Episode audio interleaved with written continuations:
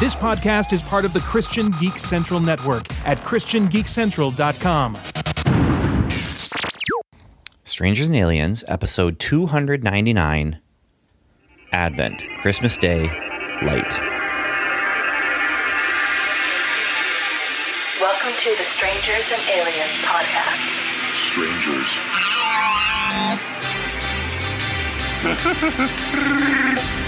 boldly say what needs to be said. Would you be a stranger or an alien?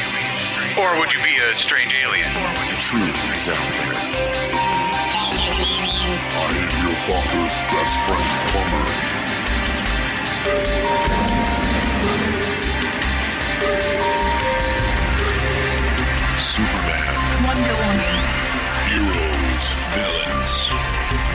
Captain Picard versus Captain Kirk. Do you think that there's room in sci-fi for God? The very first thing that God did was that He created something. So we have a creative God. This is Strangers and Aliens Podcast.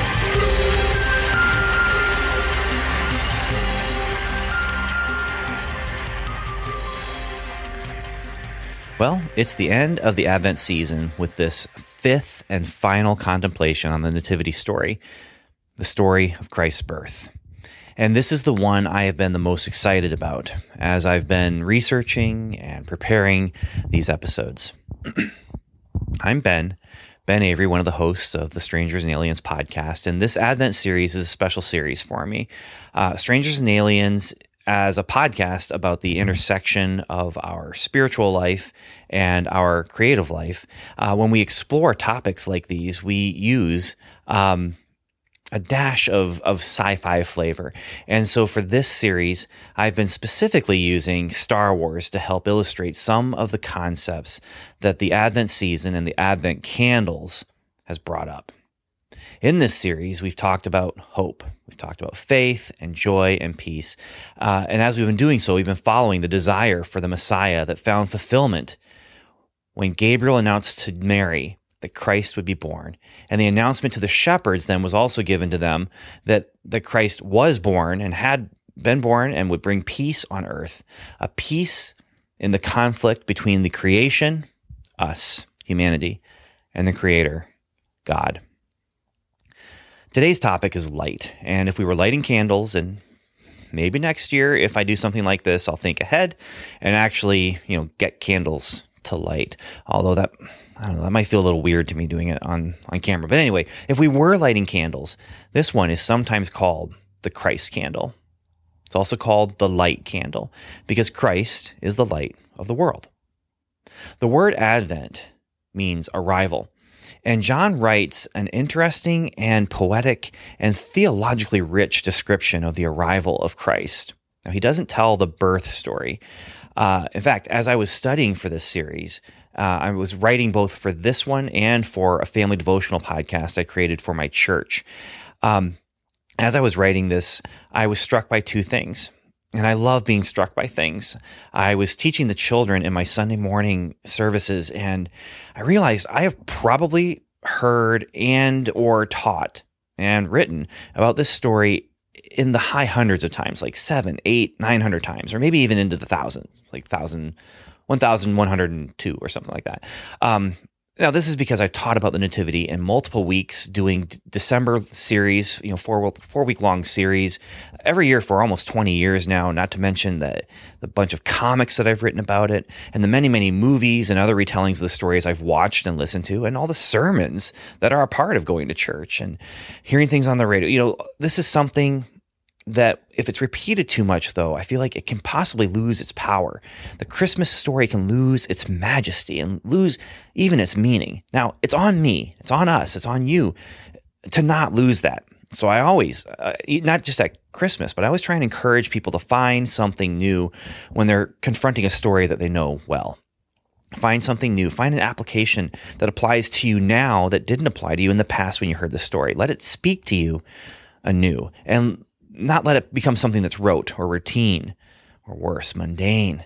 Anyway, the first thing I was struck by is that typically when you think of the the nativity story, it, you think of it only appearing in two of the gospels: Matthew's gospel, which focuses on Joseph's story and then jumps ahead to the visit from the Magi, and then there's Luke's story, which tells the story of Mary and her interaction with Elizabeth and the arrival in Bethlehem and the shepherds and the following all the Jewish traditions with Jesus when he was a newborn.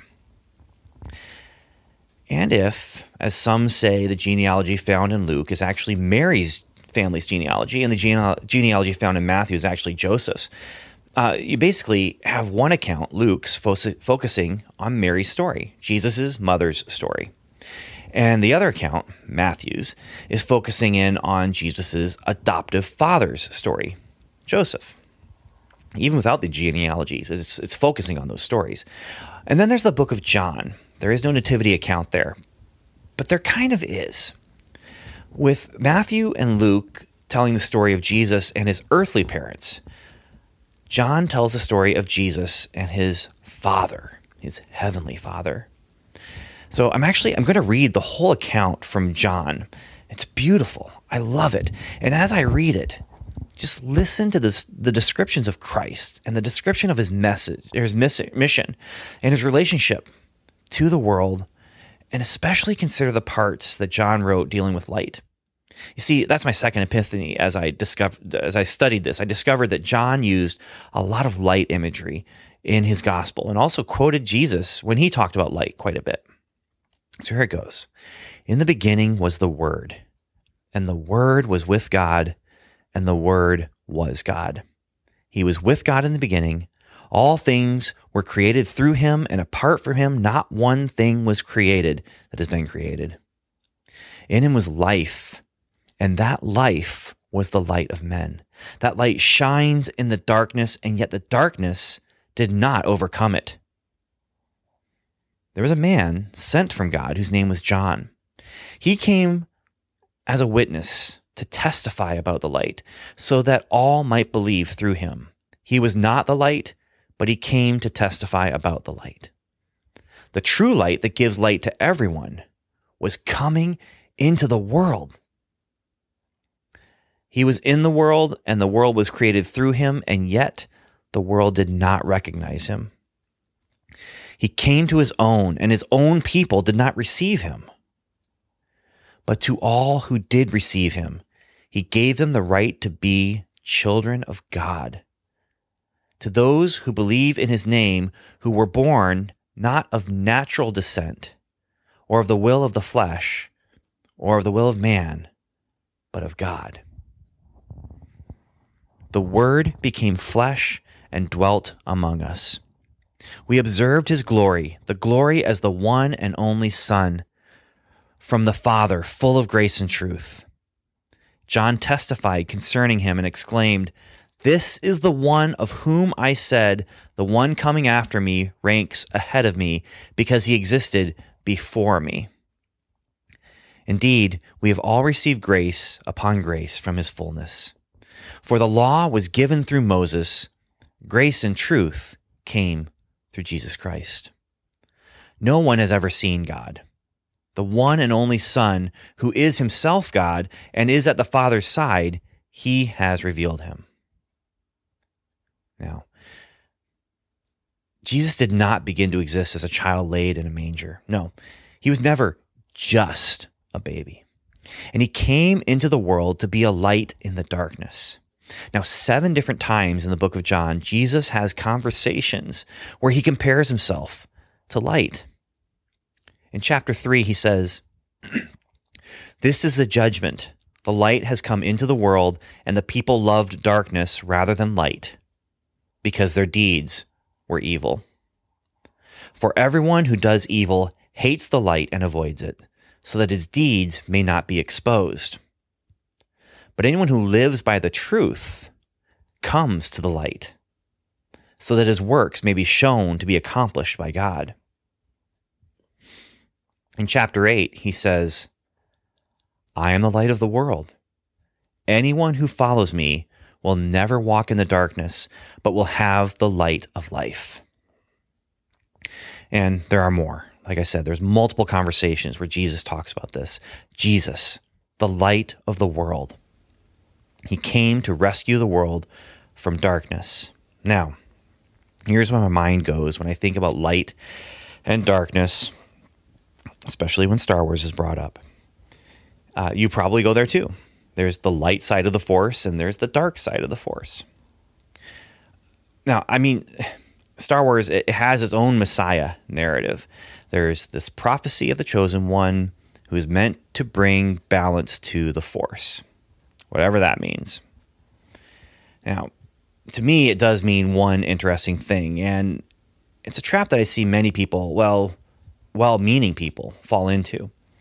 Um, it's the duology of good and evil, and God and Satan, even. Balance to the force means that the light side and the dark side are side by side, equal and opposing energies. They're yin and yang. It's like uh, Newton's third law. It's it's karma, and in the context of Star Wars, sure, it, it works.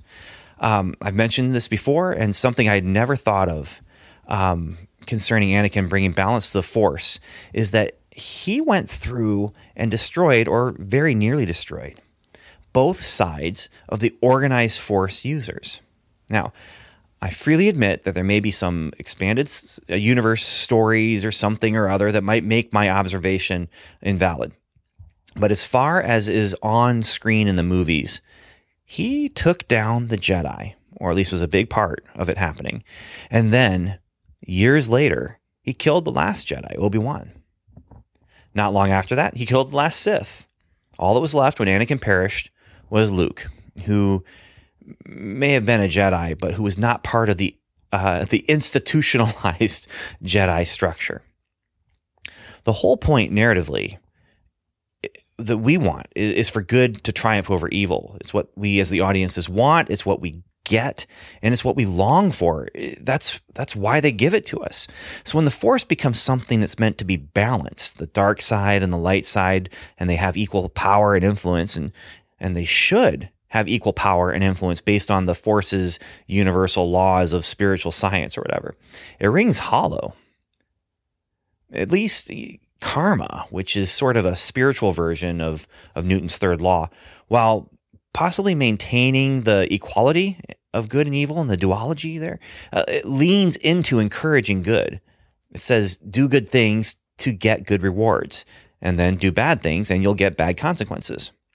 The action, good or bad, creates the equal and opposite reaction.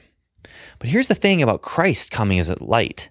He wasn't bringing balance or anything like that. No, he was coming to wipe away darkness, to obliterate sin's stranglehold on humanity. Karma, forget about karma. The deserved reaction to our sinful action is nullified by what Christ did when he fulfilled his mission. In fact, you know, it's Christmas time, so let's look at the Santa Claus narrative.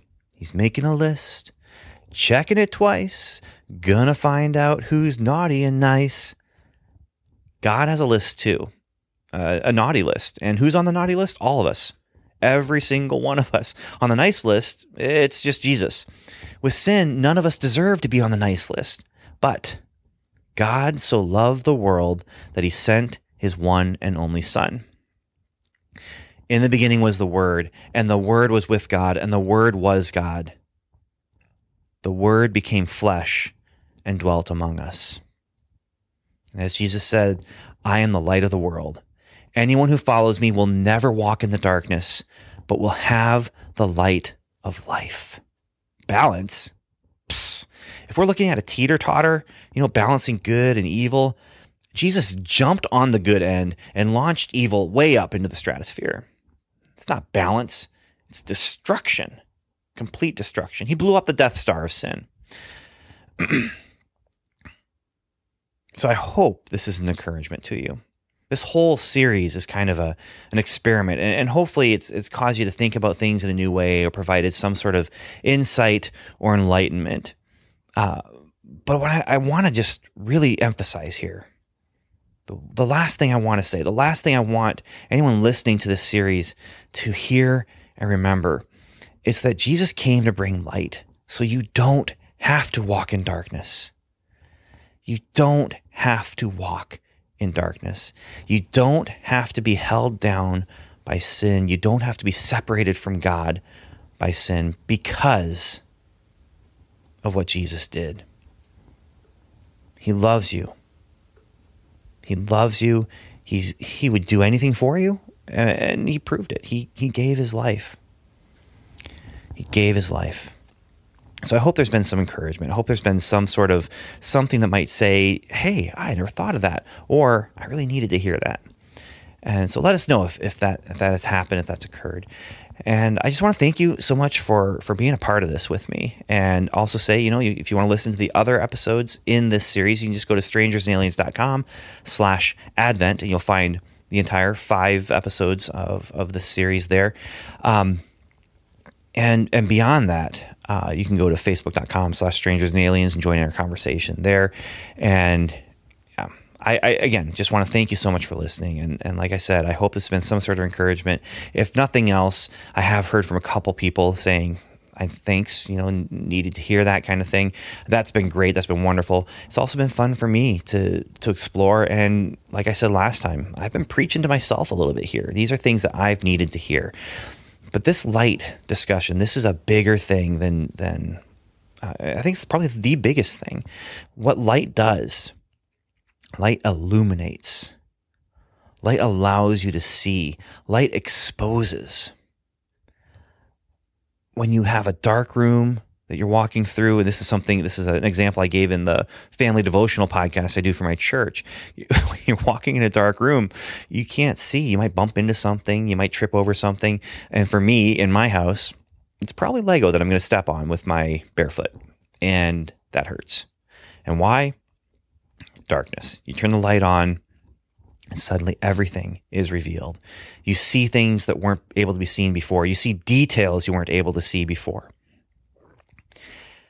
And we want to walk in the light. Jesus came to bring light into the darkness, to make it so we don't have to walk in the darkness anymore. And the more you spend time with Him, the more light you're going to have, and the more you're going to see and beyond that, people are going to see his light in you. They're going to see his light in you. And like I said, he's not bringing balance to anything, he is destroying sin.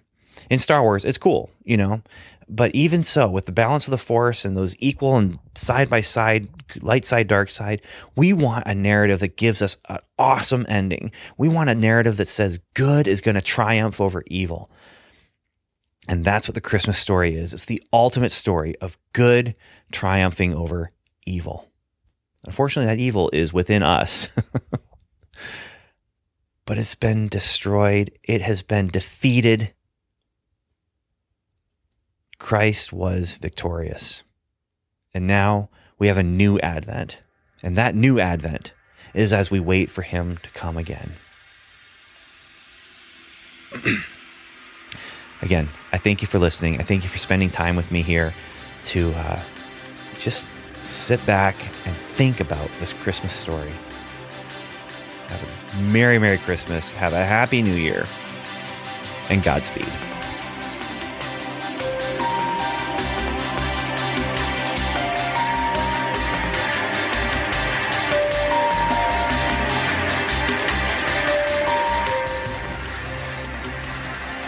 You've been listening to the Strangers and Aliens podcast, hosted by Ben Avery, Evan David, Steve McDonald, and Dr. Jason O'Neill. Our music was composed and mixed by Tim Leffel. We'd love for you to join the conversation by going to our website at strangersandaliens.com, where you'll find show notes, articles, reviews, and more. You can also email us directly at podcast at strangersandaliens.com. Or you can join our social media conversations by following us on Twitter, where we are at Strange and Alien or liking us on Facebook at facebook.com slash strangers and aliens. Or leave us a voicemail by calling the Strangers and Aliens hotline.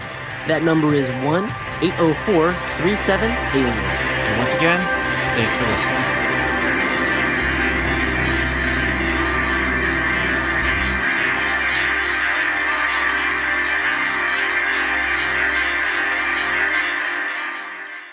He's making a list checking it twice, gonna find out who's naughty and nice.